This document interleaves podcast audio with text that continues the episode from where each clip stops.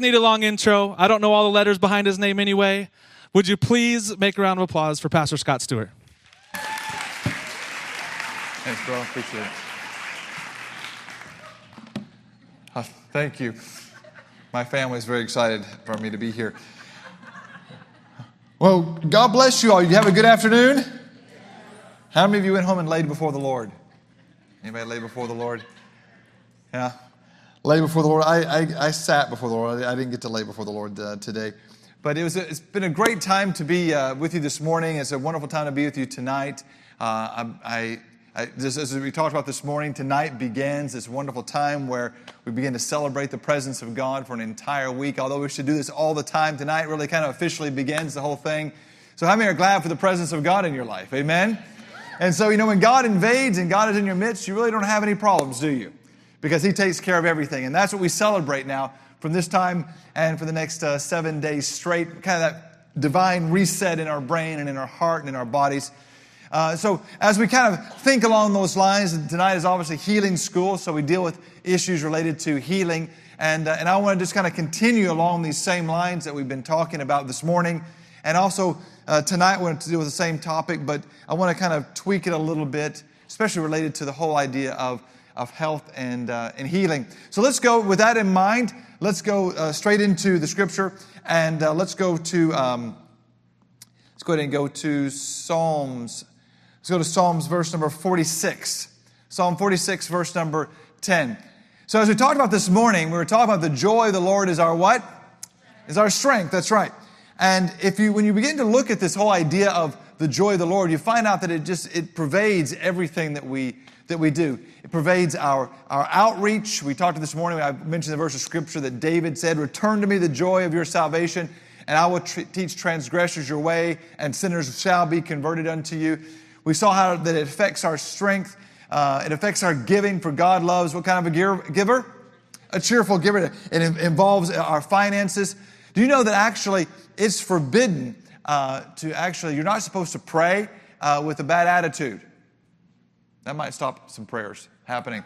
You're not supposed to pray with a bad attitude. As a matter of fact, within, uh, within, uh, within the Jewish faith, you're not even you're not allowed to go before the Lord unless you go before the Lord excited and happy. Why? Because He's there. You know, that's why the Bible tells us we go before the Lord with, with thanksgiving. We go before in his courts with thanksgiving, in his courts with praise, and we begin to bless his name. So we thank him. We, we enter into his prayer, our prayer time with great joy because, not because of the problem, but because God is in the place that we're going to. And we have to understand that when, when God is in the place you're going to, especially when it relates to healing, we know that God is the source of all of our healing. Amen? I mean, you can, you can go to the doctor, and I have wonderful doctor friends of mine, and they'll tell me, they say, we, we can't really cure anything. We can kill stuff and we can cut stuff out, but we can't actually heal. F- fully, God is the true healer of our bodies. Amen? I mean, even not, whenever I take the simplest of, a, of an aspirin, I will lay hands on it and I'll pray over that aspirin because I know that this aspirin cannot do really what I'm needing done in my body if I take an aspirin. How many know it's not a sin to take an aspirin? Thank you for your enthusiasm there. Now, I'm not here, I'm not here teaching, you know, a, uh, that we should be taking aspirin, but we know God is our divine healer. However, we do know that regardless of what, of how God brings the healing, it's still God who brings the healing. If you have an operation, it's still God who brings the healing. Your body's got to heal after that operation. Even if you took an aspirin, your body's still got to respond in the right way. We had this friend of ours, this is a short little story before I get into this. We have this lady that uh, her, she's attending our church. This is actually when I was not the pastor, this is many years ago now. And, um, and she was, um, her husband went into the hospital and uh, he was comatose. I don't remember the, what exactly happened to him. But every day they brought in the, uh, you know, the IVs to hook him up to the IVs and uh, to change the bag out. And every time the nurses came in, the, the, the lady said, let me have the uh, IV. And she would take the IV, she would lay hands upon that, that bag of fluid, pray over it, then hand it back to the nurse, and then she, they would hang it up and and begin to uh, funnel it into him. This went on for several days. And then uh, one day, uh, she was sitting there with her husband, as usual. And instead of coming in to trade out the bag, the nurses and the doctor came running in, all in a frenzy. Everybody was all hot and bothered. They're all upset. And the reason why is because they had been giving him the wrong medication that should have actually killed him the first day he had it. Thank God she took that thing, laid her hands upon it, and prayed over that thing. Amen? So even, no matter where we're at, we need to make sure we bring God into every situation. You see, the, you know, when we talk about the Bible says that you know we want uh, we want to bring uh, we want to live a holy life. We want to do things in a holy way. You have to understand, in the mindset of the people who wrote the book, the only way anything can be holy is if God is in it. You can't do something enough to make it holy. The only way anything can be holy is if God is in the midst of it. So, in our life, in our walk with God, whether we're talking about dealing with medication or dealing with having an operation, whatever it might be, however God might bring healing into our life, we need to understand this that, that what God is doing, it becomes sanctified, it becomes holy, it becomes good because God Himself is involved in it. Listen, we know God can, and not, i know you've been, I've taught in, in, in healing school for years now, so I know you have heard teachings related to healing. I don't know how many years you guys have been doing this. Chip, how many has it been? Oh, long time. That's how long it's been. Oh, long time. So, so if you've been teaching, been taught this by oh, long time, you've probably heard healing taught from almost every single possible angle there could be. And, but you know what? There are many ways to bring healing. Don't you know? You know, sometimes Jesus laid hands upon people. Sometimes, you've heard that before. Sometimes he sent the word and he healed them. Sometimes he spat on people. Sometimes he made clay and stuck it on people, right? Am I telling the truth? So it wasn't always the same. And sometimes we, we want healing to come a certain way, and that's a part of the problem. We cannot get to where we're going to prescribe for God how He's going to bring the healing into our life. If He's going to do it by spitting on us, or making a ball of clay, or sending the word, or laying hands on us, or, or just touching a garment, or as would happen with Paul, he sent pieces of his cloth to people. They laid it upon them, and they were not only healed in their bodies, but they were also set free from demonic spirits as well. I remember one time I was in Poland and, uh, and I, was, I was teaching, and I, I was wearing my favorite tie. And I'd already been told this one family, this one couple, was not be coming to the Bible school because their child, uh, from, um, from the time he was born, he had this type of cough, and I'm not sure exactly what it was called, but this type of cough that was actually killing him. He was, the little boy was six years old, and they were staying home because he was now about to die. He was on his last, uh, last leg, and he was about to to die. He had broken all of his ribs. I mean, it was, just, it was just destroying the little boy from the inside out. And I was in the middle of teaching, and the Holy Ghost spoke to me and said, Cut off your tie and send it home to these people. Now, you know, because I'm a natural person, my first thought was, But this is my favorite tie. so, what I did was I took my tie, and I, you, you gentlemen will know this. When you tie your tie, the small part of the tie goes in the back. If you're doing it correctly, the small part goes in the back, the big part is in the front. All right? So I took the small part from the back and I cut that off and I sent that so I could still wear the tie. See, I'm smart. I, did, I do what God says, but I also get to keep my, my tie. And for years, I had this little frayed end in the back of my, my tie as I would wear it. Sent it home to these, uh, these people after class was over with. And guess who came to uh, Bible class the next night? this family with their little boy. God had supernaturally healed him. The cough, he'd been coughing for six years every night, all day long. It stopped that night. He was completely healed and sitting in Bible class the next night. Some, some, you don't know how God's always going to bring it, but the thing is, you want to make sure that you're positioned to receive whatever God wants to bring to you. Whether it's a cloth, whether it's a hand laid on it, whatever, whatever someone wants to, to do, whatever you need to do.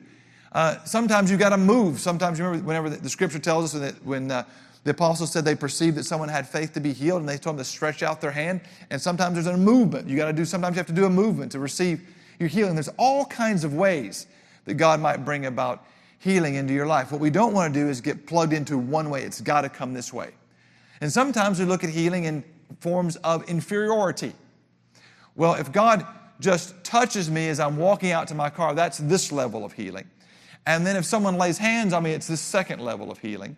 And then if I actually have to take an aspirin, it's this level. I have to have an operation, it's this level. And we, and we level up how the, the different levels of the quality of healing that we, that we are going to receive. We just want to be healed. I'll say that again. We just want to be healed, amen? And however God wants to do that, let Him do that. Years ago, my wife was uh, uh, uh, dealing with an issue with her, with her hip and was praying about should she or should she not actually have the operation. And the Lord spoke to her and said, Did I not tell the prophet to put a poultice on Hezekiah? You guys remember Hezekiah was a king.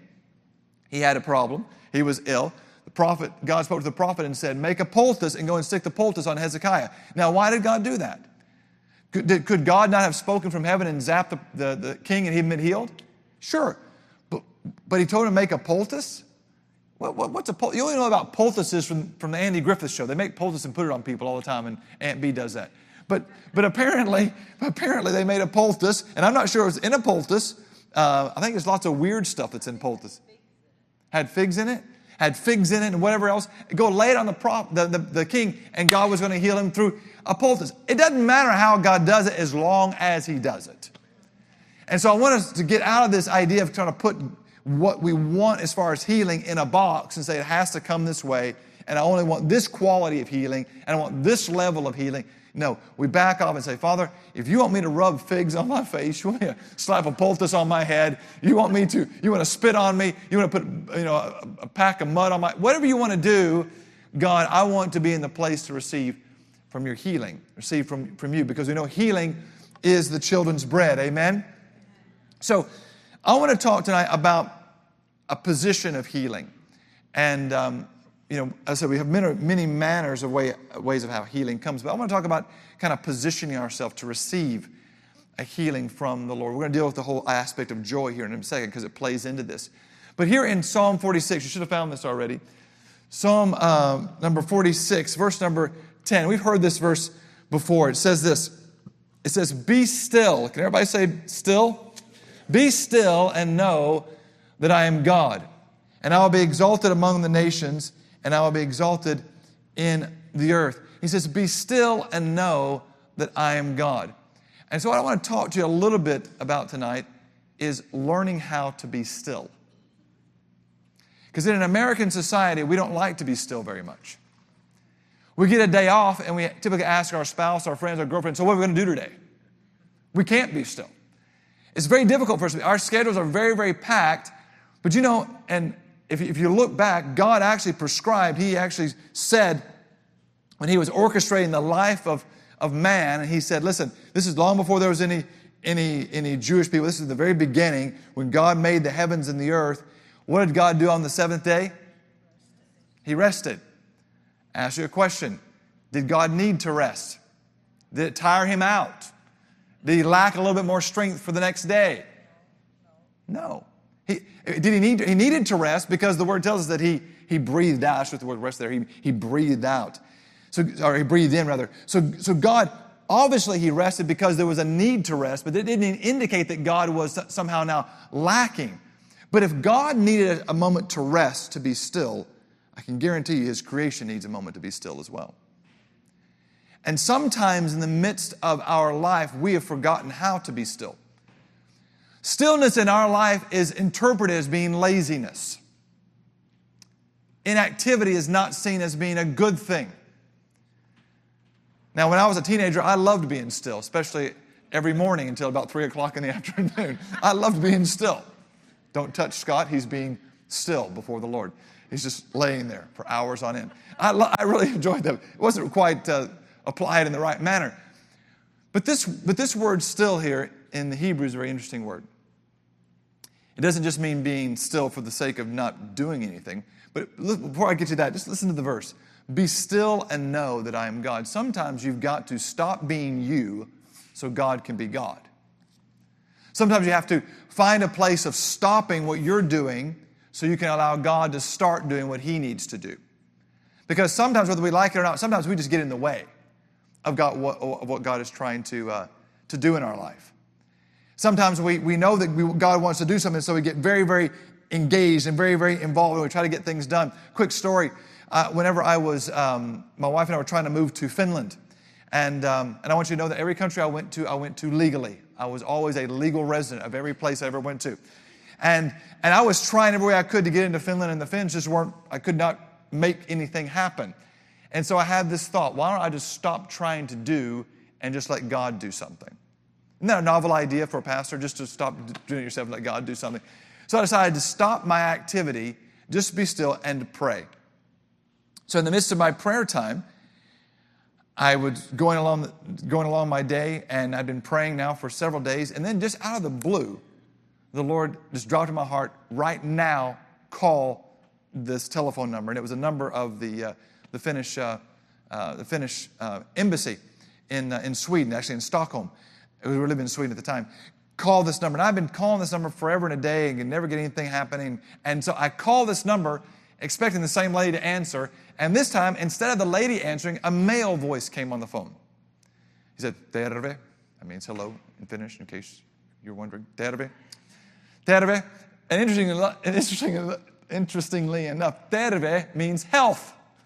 Just remember that right now. It means health. Just kind of fit it in with the teaching on healing. Okay, so, uh, so, so he just, terve. I said, oh, terve tulo, mitä? I was being talked to a little bit in, in Finnish. Well, I probably didn't know much Finnish then. At any rate, so I, so I, I didn't know who it was, and he answered the phone. I said, uh, I said, oh, I said, uh, surprised me. I said, thank you for answering the phone. I said, who am I speaking to? And he said, you're speaking to the ambassador. He said, I just happened to be walking past the desk and the phone rang and nobody was there, so I just picked it up. Guess what? He turned out to be a born again, spirit filled Christian who pushed our paperwork through and said, Hey, I'm going to come visit your church whenever you get it started. And I thought, you know, if we just stop for a minute and just let God take over, in stillness, we can let Him be God. Be still and know that I am God. In the midst of our seeking healing, I want to, what I want to encourage you about today is the skill of learning how to be still, of resting in God. Not just resting in a, yes, resting in the natural, but resting yourself in the Lord and learning how to cast your care onto Him so that He begins to do the caring for you. Be still and know that I am God. That word still in the Hebrew is the word rapha. Can everybody say that? Rapha. And you might recognize the word because you've heard the word before. You might not have heard exactly like that, but we all know the different names of God. Well, one of the names of God, as a God as being our healer, we typically call him as they typically use the word Jehovah. I think you guys know his name is not really Jehovah. There's no J in the Hebrew alphabet, so there's no Jehovah to even be used there. But we'll just say it because it's the one that's most commonly known. People call him, related to healing, Jehovah Rapha, right? The word here for the word still is Rapha. You want to be healed? He says there's, there's healing in being still. It's the same root word, it's the same word. To be still before the Lord. And I say that because as, as a pastor, I've learned this. I'm going to tell you a quick testimony about myself. I learned this the hard way. How many know God would much rather have you learn things the easy way than the hard way? But some of us just have got a really hard forehead and feel we need to just beat it against the wall a few times before we actually learn our lesson. So this was back about a year and a half ago, and my stress levels were really high. I had, I think most of you know, I had lived overseas for most of our lives, and we had come back to the States, and I had assumed, uh, I had assumed the pastorate of a church. Um, the senior pastor had been there, started the church, had been there for 34 years, and he stepped down. I became the new pastor. Um, I had I had 82 staff members. Day one and I didn't know anybody. And so I was trying to figure out who did what, who was related to who. Um, I, it, it, I can't go into all the details, but let's just say I had very high stress levels, okay? And, uh, and so as I began to uh, pray about this and deal with this, I just was not letting this go.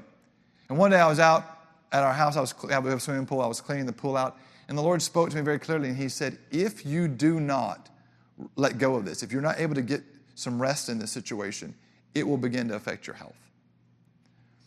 And I mean, we're not meant to carry stress. Our bodies were not made to carry stress. As a matter of fact, most, most illnesses are related to stress. Your body responds to that, un, that ability to not be able to rest. Sometimes, even in your dreams, you're wrestling in your dreams because the stress is so invaded, even your subconscious.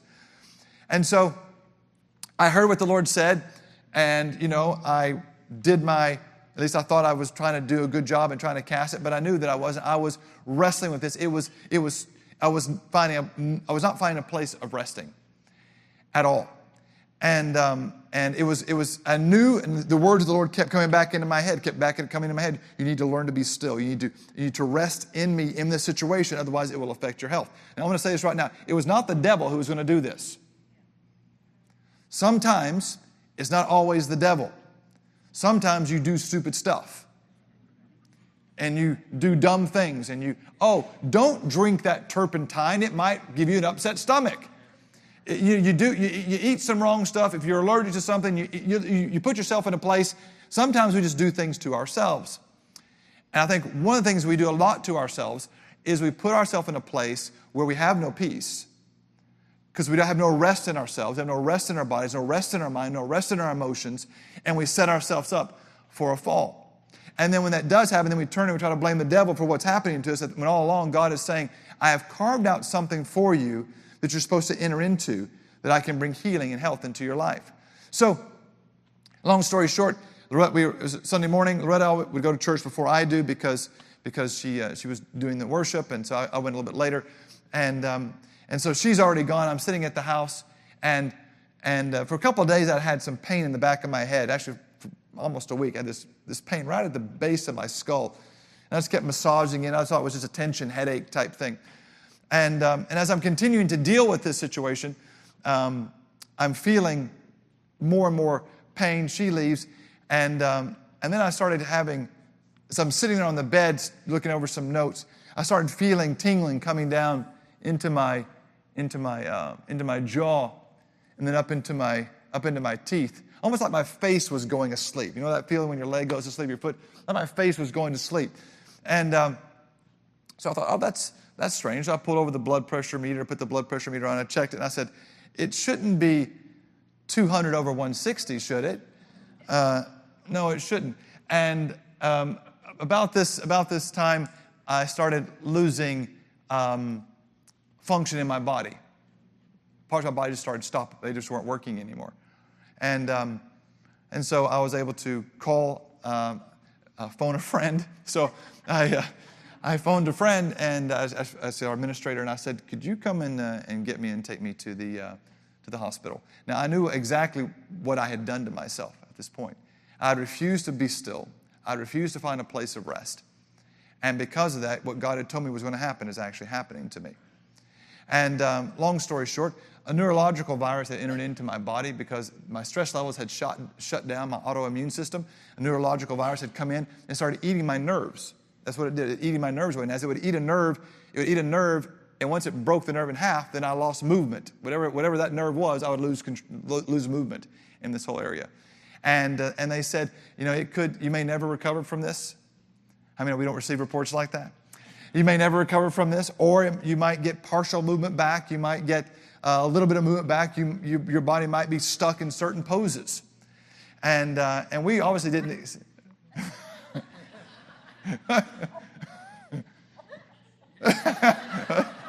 hey, Lorette, how you doing, girl? that was that what you're thinking? like this. Okay. She's having her own party over there. I'm not invited, obviously. So, long story short, we, we, didn't, we didn't accept the report. I knew that in order to get, get back what I needed, I needed to learn to cast my care, find that place of rest. And as you can tell, you can look at me right now. I'm perfectly fine. I'm perfectly fine. I've got all my movement. I don't have any issues. Uh, but you know what? The point is, when I couldn't find that place of rest, when I couldn't find that stillness in the Lord, I lost what He was trying to bring to me. In the stillness, in the Rapha, in the healing, God will show Himself to be God. I want to encourage you learn to rest. This is healing counsel for you tonight. Learn to rest. Find a place of stillness.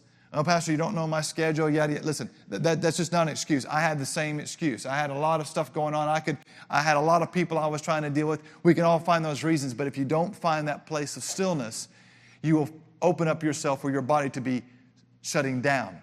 Do you know that the, you guys found, yeah, you found Psalm 46. Okay, the, um, the, the Christian denomination in America today that's the most healthiest the, the, the most healthiest group uh, in the U.S. They don't believe in healing in the same way that we believe in healing. Uh, but the healthiest people, that is, that is when they look at the, the people who belong to different groups, whether you're non denominational or Catholic or Baptist or what have you, the group that, that has the healthiest people are the Seventh day Adventist. And the reason for that is because they obviously take one day a week, that's the Sabbath, they take that and they, and they let their bodies rest. You know, I think God's a pretty smart God, isn't He? And He said, I just want you to take a day and shut down. You think He did? Why would He do that? Because you needed it. You see, if you didn't need it, then he wouldn't have prescribed it for you. He didn't prescribe it for you. But some people, some people see something like a, like a Sabbath rest and they shout, say, that's just, that's, just, that's just bondage. Are you kidding me? Let me ask you, I mean, how many have ever considered, you know, your boss comes to you, comes to you and says, listen, you've been doing a great job, you're working hard. I just want you to just take tomorrow off, paid. Did anyone ever say, were you trying to put me in bondage or something? No, everybody's like, woohoo, day off. Yeah. It's called a vacation a week. How many, how many people get upset? Oh man, I got to go on vacation again. I'm sure Pastor Mike did not say, it's September. We're going to, we have to go on vacation. No. Vacation is not bondage, and vacation is a deliverance from your servitude. So God said, I want one day a week. I'm going to deliver you from your servitude and give you a weekly vacation so that your body can get caught up with where your spirit needs to be. Because I want you to be healthy, wealthy, and wise. I want you to be healthy people. And because we have not obeyed that ideal of learning how to rest our bodies, we've actually put our bodies in a place where they're more susceptible to pain and infection and disease. I want to look at a couple verses here as, we are, as we're still talking about this. Look what the uh, scripture says in, um, in Mark's Gospel, chapter number 6. Mark 6, we'll start reading in verse number 31 and uh, 32. Look what Jesus says here related to, he says this to his disciples. And he said to them, Come aside by yourselves, or come away from uh, to this desert place and do what? And rest a while. Another verse tells us, Come away, he says, Come away from the multitude and rest a while. Isn't that interesting? Jesus is the one telling the disciples they need to rest. It's deja vu. I think he's telling us the disciples the same thing today. Are you disciples of the Lord? He doesn't change. I think he's saying the same thing to you tonight that he told them back then. Come away and rest a while. And what happened? It says, For there were many coming and going, and they did not even have time to what? Eat. Uh, I just I don't have time for lunch. Grab a quick candy bar on the way. Don't have time to don't have time to take break for this. Don't have time to break for that. Can't can't stop here. Can't stop there. Why? Because I'm so important about what I'm doing. The world will fall apart if I actually sit down and have a meal and take time. They had no time to eat. And he said, You need to come away and rest a while. Why? Because he's smarter than you are. He knows what he's doing. He's encouraging you to come away and to rest for a little while. When you think about health in your bodies, many times you don't think along these lines. But listen, Jesus wants us to be able to find that place of rest because your body needs rest to be able to recuperate. Look what happened to, in Mark's Gospel, chapter 7. So that's in chapter 6. Now, Mark 7, this verse is always kind of um, made me kind of chuckle. I'm, I'm sorry, go back to verse, go to verse did you, did you show verse 32? No, go to verse 32. Look what it says in verse 32 of Mark 6, yeah. It says, So they departed to what kind of place? Yeah. By, in a boat, by what? By themselves. So you can read it this way they went to a deserted or a, desert, I mean, a, a deserted or a deserted place uh, that was a, a, bad attempt to say they can have desserts. But nonetheless, they went to this place. they went to, they, they got alone. They went away to a deserted place to be by themselves, and Jesus was leading the way to get to that place. We can have all kinds of excuses. I, I'm so busy, I can't eat. I'm so busy, I don't have time for this. I don't have time for that. Obviously, Jesus knew that, and that's why he said, You need to come away for a little while. And so they go on from there. And look what happens in Mark's chapter, Mark chapter 7. As I said, I really, I really like this particular verse. It kind of makes me giggle a little bit. And it says, From there he arose and went to the region of Tyre and Sidon. And he, this is referring to Jesus, and he entered into a house. I'm sorry, verse 24. Be led by the Holy Ghost, sister over there on the front row. Okay, Mark's Gospel, chapter 7, verse 24.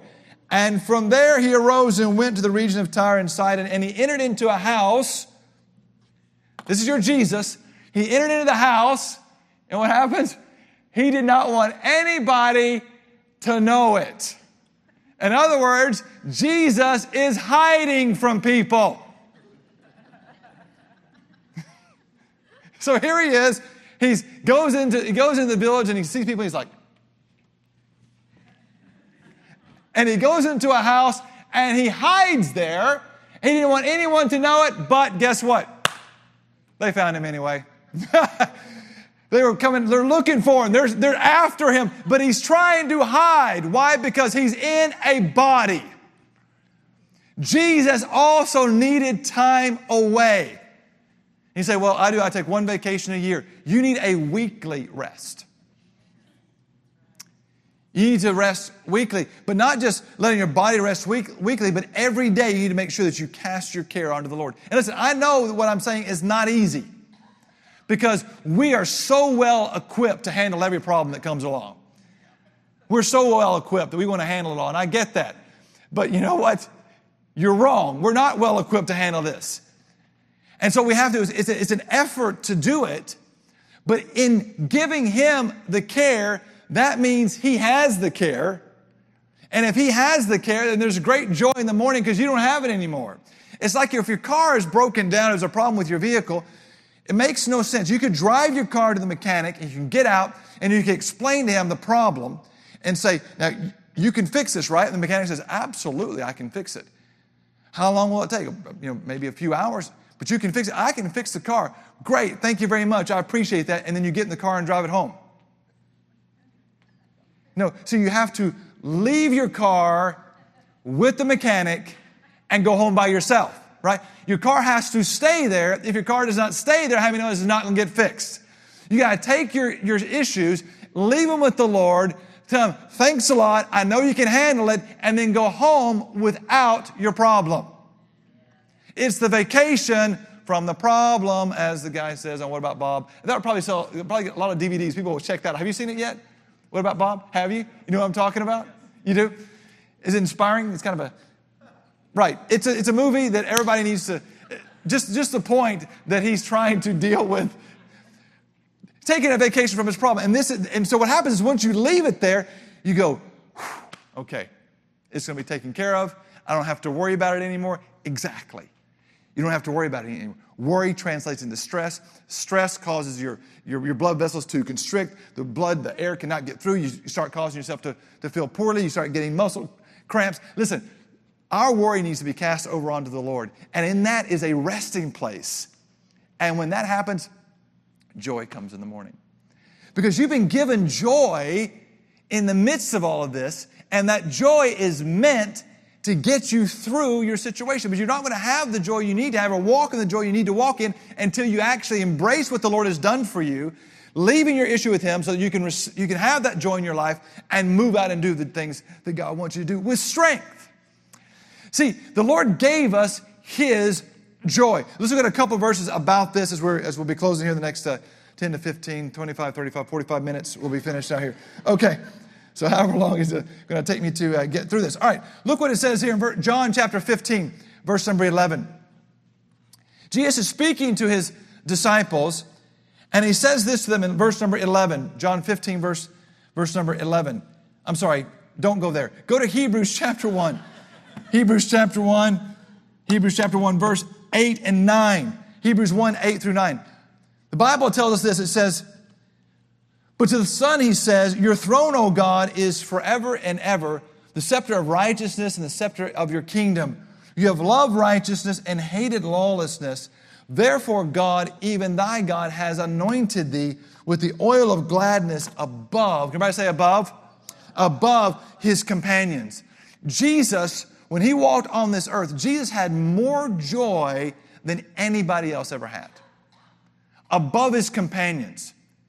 You know, little children were attracted to Jesus. They just ran up to him because he, he exuded God, of course. He was God in the flesh. But he had been given the oil of gladness or oil of joy from his Father, and he had more than all of his companions, which means Jesus was the most joyful person on the planet. which means he was the strongest person on the planet, which means what was on the inside of him showed up on the outside of him.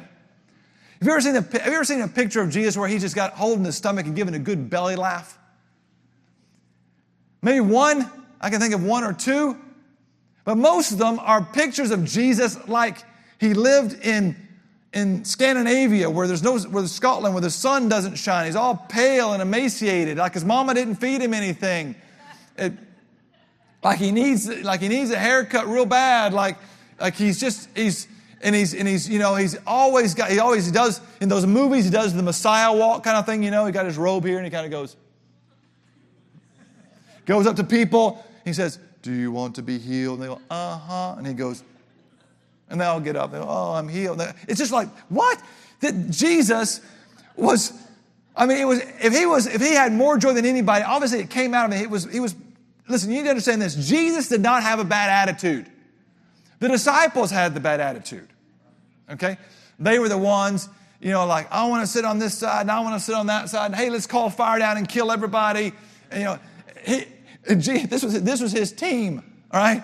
He's got, he's got, he got one part of his team wanting to kill people, another part of his, part of his team pride for one position. Another part of his team says, I, I don't even know if I'm going to know this guy after this whole thing's over with. Have somebody else over here stealing out of the, out of the treasury bag. I mean, this, this is his team. You got to be a man of joy having a team like that. I mean, can you imagine having them in a car driving them to the next meeting? Jesus, Thomas, touch me. Thomas, stop touching him. You see James, are you almost there yet? I mean, don't, don't touch me. Don't stop pushing. Jesus, he's pushing me. There's too much dust around here. Wow, that we always, as sick people everywhere, always coming up to us, people touching us. Ah, you know, they were the ones that had the issues, not Jesus. He had more joy than anybody. And he got it from his father. Huh. You see, and you and I are meant to walk in that, but you can only walk, walk in that when you're giving him your issues, your situation, so you can rest in his presence. You can in that in that place of the Rapha, in that fa- place of the healing. And that's one thing we're doing now with this feast of, of tabernacles, where God says seven days. Seven days you're going to rejoice in the Lord. You know, you know um, actually, it was here in California uh, that there was a university up, uh, I don't forget, it was north of LA or wherever it was at, and they actually, the doctor, his name was Stanton, he actually came up with a, a hypothesis that people could get healed while they were laughing. Because they said that when you laugh, that endorphins are released in your body that attack sickness. And they said the only other thing they could find that equated the release of, of this type of, uh, uh, this type of um, uh, uh what was it called? Endorphins was through, was through the type of running you would do you have to burst through that, that wall and keep going. And I thought, I would rather laugh than run any day. You know what I'm saying? And so, and so that's what they did. They put, they, it, was called it was called the study of gelotology and they put them in a room and they had them watch stupid movies like Abbott and Costello, just dumb, dumb movies. And they found that as people begin to laugh, their bodies begin to get better. Why is that? How much money, your tax money, did they spend to do that thing when they could have, could have bought a Bible for $39.95 and read it in there that a merry heart does good like a medicine? The word merry there in the Hebrew is the word semach, and it means joyful. A joyful heart does good like a medicine. So when you get in that place of stillness, in that place where you're rejoicing before God, seven days of doing this, the joy of the Lord begins so consuming, it, does, it starts working like a medicine. And what a medicine do? A medicine's meant to actually improve you, make you feel better. And that's what it does. And modern science has even told us that. Look what it says here in John's Gospel, chapter number 15, verse 11. I mentioned this a moment ago. John 15, 11. I'm not sure what time we get out of here, so I'm going to run like a scalded dog to finish this up here. The first time I said that when I was in the UK, people looked around and they said, What did he say? Is he going to scold his dog? I don't like this church. Okay. Uh, John chapter 15, verse number 11. Jesus says, talking to his disciples, These things I have spoken to you, that, everybody say that next word, my what? Joy might remain in you and that your joy might be what? Full. So Jesus is speaking to his disciples for the express purpose that his joy would remain in us and that our joy would be full. There's two separate joys here. You have a joy and then he's given you a joy. And where did he get his joy from? From his father. And how much was that joy compared to everybody else? Above, right? So he gets, he takes his joy that he got from his father, which was above his companions, and then he gives it to you to combine with your joy so your joy would be full. That means you've got strength to stand and joy in your heart to permeate your being, to walk in health and given good, cheerful hearts like a medicine. Hey, it's a good place to be. So, but, but you're going to need to carve out that time where you have that stillness before the Lord where you can just rejoice, give, just give Him all, give it to Him, give all the stuff to Him, and then take time and rejoice in His presence. You know, the Bible says that, that we're supposed to meditate on the Word of God. Meditate. And I know that sometimes we say, well, that just that means mutter. It means so much more than mutter. I don't think we even have an I. I don't know if you're even close to understanding what true meditation of the Word of God is. But when you meditate, you are completely still. You know, I'm not talking about sitting around with your legs crossed going, om. I'm not, that's not, that's not what I'm talking about.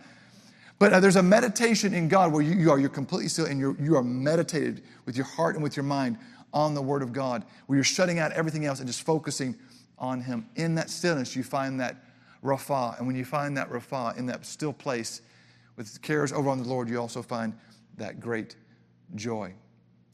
Look at Hebrews chapter 12, please. Hebrews 12. I want you to understand that the joy in your life that Jesus gave, I'm sorry, go, uh, no, don't go there. go to John's Gospel, chapter 16. John chapter 16, verse 23 and 24.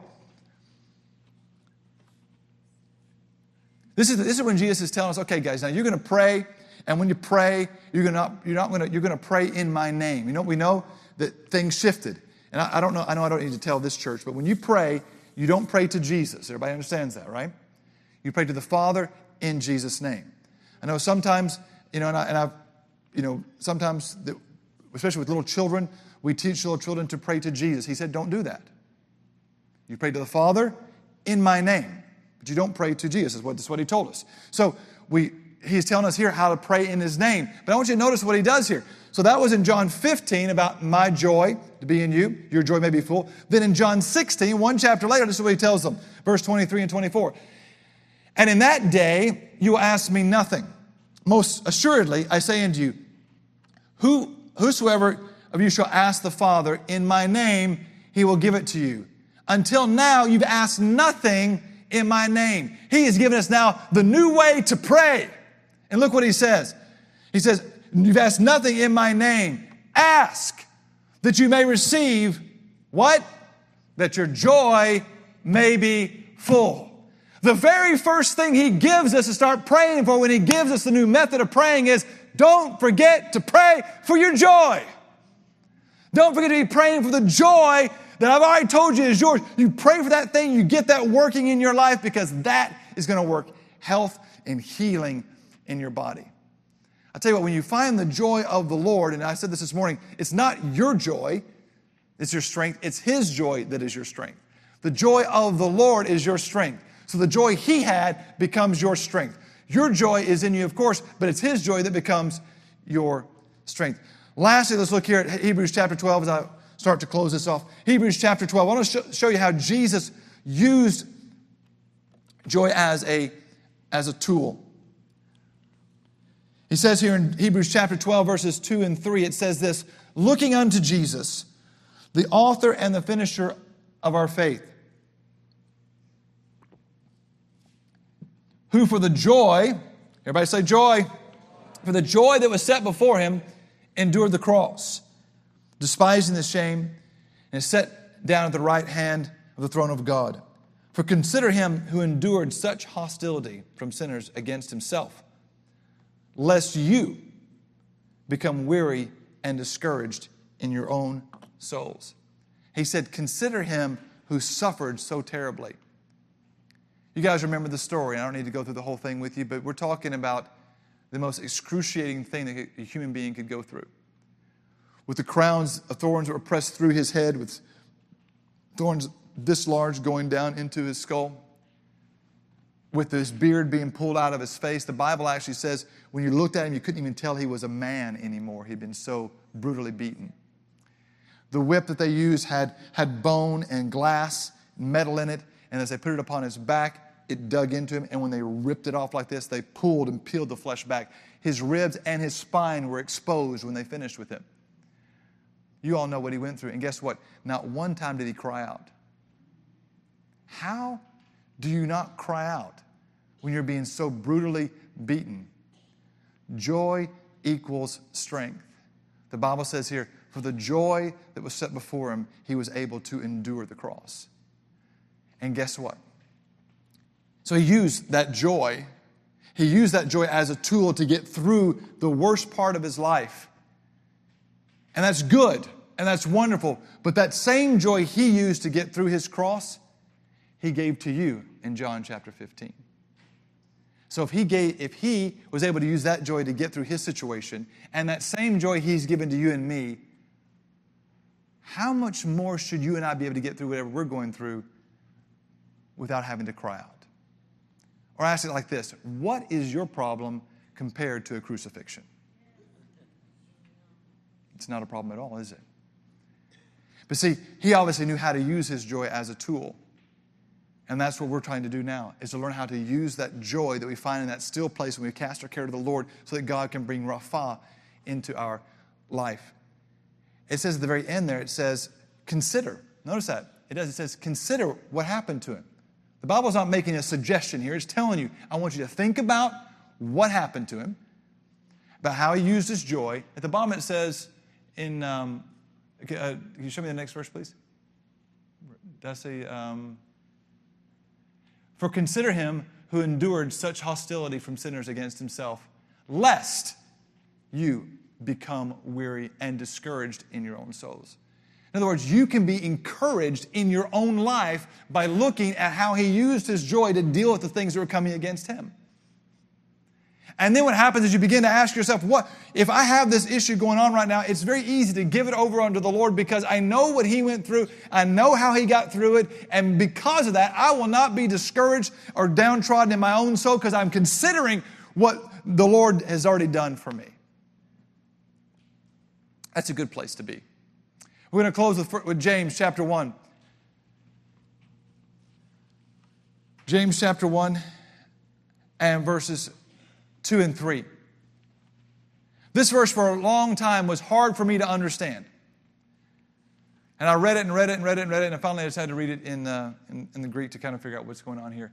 He says this My brethren, count it all joy when you fall into various trials, temptations. Next verse. Knowing that the testing of your faith will produce patience. So the Bible says here that I should count it all joy when I fall into to various temptations and various, and various trials. Now, further on in the chapter, the same chapter, it actually says when, when someone is given these temptations and things, they should not be say they're being tempted of the Lord because the Lord does not tempt any person with evil. So these, so he says, count it all joy when you fall into these things. And I'm like, well, that if if if, if this temptation, this trial is coming, it's coming from the enemy. Am I supposed to be excited or joyful that my enemy is attacking me? I mean, no army does that, do they? Woohoo! They're shooting at us. I mean, you know, that really doesn't work out. They're like, oh, here comes the Black Hawk. You, know, you don't, you don't, uh, you don't get excited when your enemy's coming at you. But it seemed like that was what this was saying here. But then I looked at this word count because it was an odd, an odd word. There, the word count in the Greek actually means this. It means to be governed by. It's the word hegiahumi in the Greek. It means to be governed by. It means to bring. It means to command. So the verse would read this way: My brethren, be governed by joy when you fall into diverse temptations, knowing that the trying of your faith will produce patience. My brethren, be governed by joy when you fall into t- temptations, knowing that you, you're trying your faith will produce patience. My, my brethren, be governed by joy. Bring joy with you. You see, just like Jesus did, so you can do. Well, I don't, I don't, I don't, I don't, I don't feel that. Aren't you, aren't you just glad we don't walk by what we feel? we don't. We walk by faith, not by sight. But also, you know, um, Let's ask yourself this, this question. When you got up this morning, how many, of you got, how many of you got up this morning and you said, Whoa, I feel born again today? I mean, typically that doesn't happen like that, but you know you are. You may not necessarily feel a great sense of joy in your life right now. That's why Jesus said, Ask, pray, seek me for this. Because I've already given it to you, stirred up on the inside of you. That's why this wonderful time of tabernacles is a great reset for all of this. And that's why God gave it to us. So He would put us in a place where we would have to remind ourselves of everything He's already provided and everything He's already given to us. Bring joy with you so that you make it out the other side and have that peace in your life that you actually need. Can you say amen tonight? So let's, let's stand together. I want to pray for you as a group tonight that we're able to find that still place, that Rapha, that place in God where we're able to cast our care and to walk free and to walk in the joy of the Lord. So just lift your hands as a, as a way of receiving. Father, in the name of Jesus, I pray tonight. I pray for my brothers and my sisters. I pray for those here, Father, tonight who need to walk, Father God, in the joy of the Lord, which is their strength. You, you said in your word, Lord, that we should ask that our joy would be full. So we pray right now, Father, in the name of Jesus, that that which you have given us, Lord God, we begin to walk in. We determine in our heart, Father God, to set aside these next seven days, Lord God, to think the right things, to speak the right things, to rejoice for your good and your mercy endures forever, to rejoice before you, Father God, to live, Father God, in the joy that you've already given to us. For truly, your joy has been delivered to us, Father, and our joy is full because of who we are in you. I pray, Father, that you would help each heart find that still place. And even if their life is so busy they don't even have time to eat, much like your disciples, Lord, I pray, Father, that you would show them how they need to carve that time out. How that you, Lord, even omnipotent as you are, needing no rest, needing no sleep, gave us the great example of setting aside time to breathe in. You took that Sabbath, you took that rest, that time where you breathed in. And set that example for each and every one of us that you would give to Adam and you would give to Eve and you would give from them all throughout human history. I pray, Father, in Jesus' name, that we as your disciples hear your words come away and rest a while. Come to that deserted place and rest and spend time with me. So, Father, I thank you right now that by revelation of your Spirit, that you would drop into each heart ways they need to reshuffle their life. To move priorities around, that it's more important to spend time with you than to cut the grass right at this moment. It's more important to spend time with you than it is to clean the garage or to do this or to do that. That Father, we don't want to be Marthas. We want to be Mary, Lord, where we sit at your feet. Help us, your busy people, Father God, understand that our busyness is about you and if we're busy about you, then we must follow you. And that means following you, Lord God, into that still place where we find rest for our souls and restoration in Jesus' name. And everybody said, Amen. Amen. Do you see that tonight? Amen. Praise God. Any, I'm sure most of us are born again, but if there's anybody, if there's anybody in the house,